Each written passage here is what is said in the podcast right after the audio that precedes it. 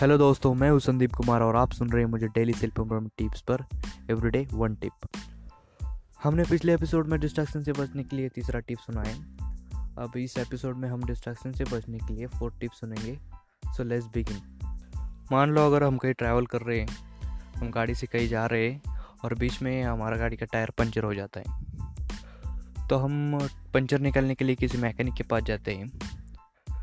तो उसे दिखाते हैं कि पंचर निकलना है, उसे कहते हैं।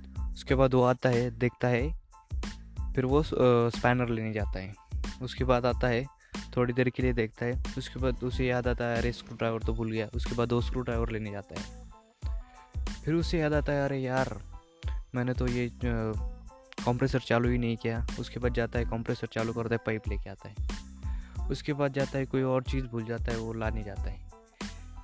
इसके इसके आते जाते में आपका बहुत सारा टाइम वेस्ट हो जाता है। और आपको लगता है, ये मैकेनिक क्या हमारी गाड़ी का टायर पंचर नहीं निकाल सकता?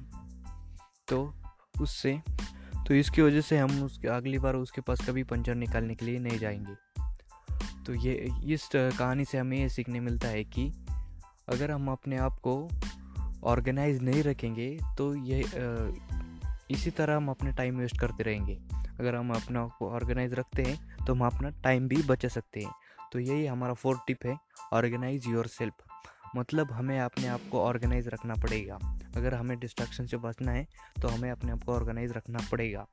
इसके लिए मान लो हम स्टडी कर रहे हैं और हम अपना पेन भूल गए, उसके लिए हम पेन लेने जाते उसके बाद चले आए, फिर आ रहे पेंसिल भूल जाते हैं, उसके बाद फिर पेंसिल लेने चले गए।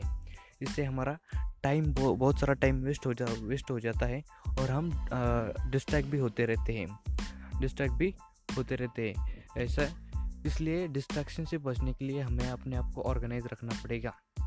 थैंक यू दोस्तों फॉर लिसनिंग और keep supporting me. Thank you.